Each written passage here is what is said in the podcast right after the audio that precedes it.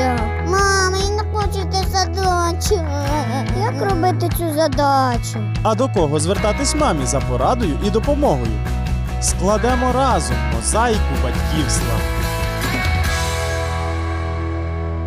Вітаю вас! Згідно статті 19 Конвенції ООН про права дитини, діти мають право на захист від усіх форм фізичного, психологічного, сексуального насильства та експлуатації, як у сім'ї, так і поза нею. Хоча держава бере на себе певні зобов'язання перед дітьми, подбати про їхню безпеку маємо насамперед ми, батьки. Пропонуємо вашій увазі прості правила, які нам потрібно знати самим і донести дітям.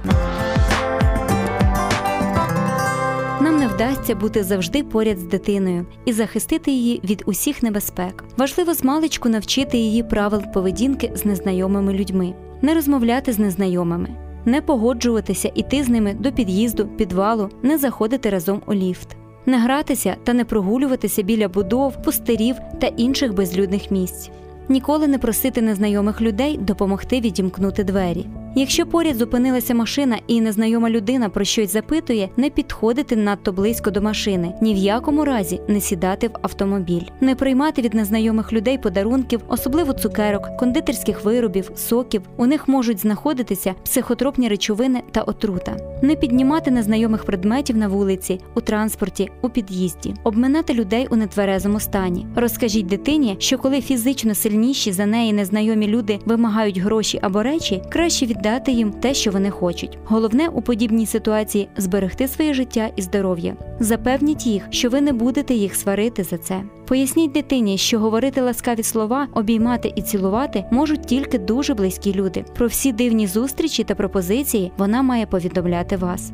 З появою комп'ютерних технологій збільшилася і потенційна загроза для дітей. Задля їхньої безпеки в інтернеті навчіть їх не погоджуватися на пропозиції незнайомих людей про особисту зустріч, не розміщувати особисту інформацію, номер телефону, адресу, номер школи без дозволу батьків, не відкривати і не запускати файли або програми, які прислали невідомі люди. Існує цілий ряд сайтів, груп, які пропагують асоціальну поведінку, насильство, розбещеність, самогубство. Установіть на комп'ютер програму Фільтр.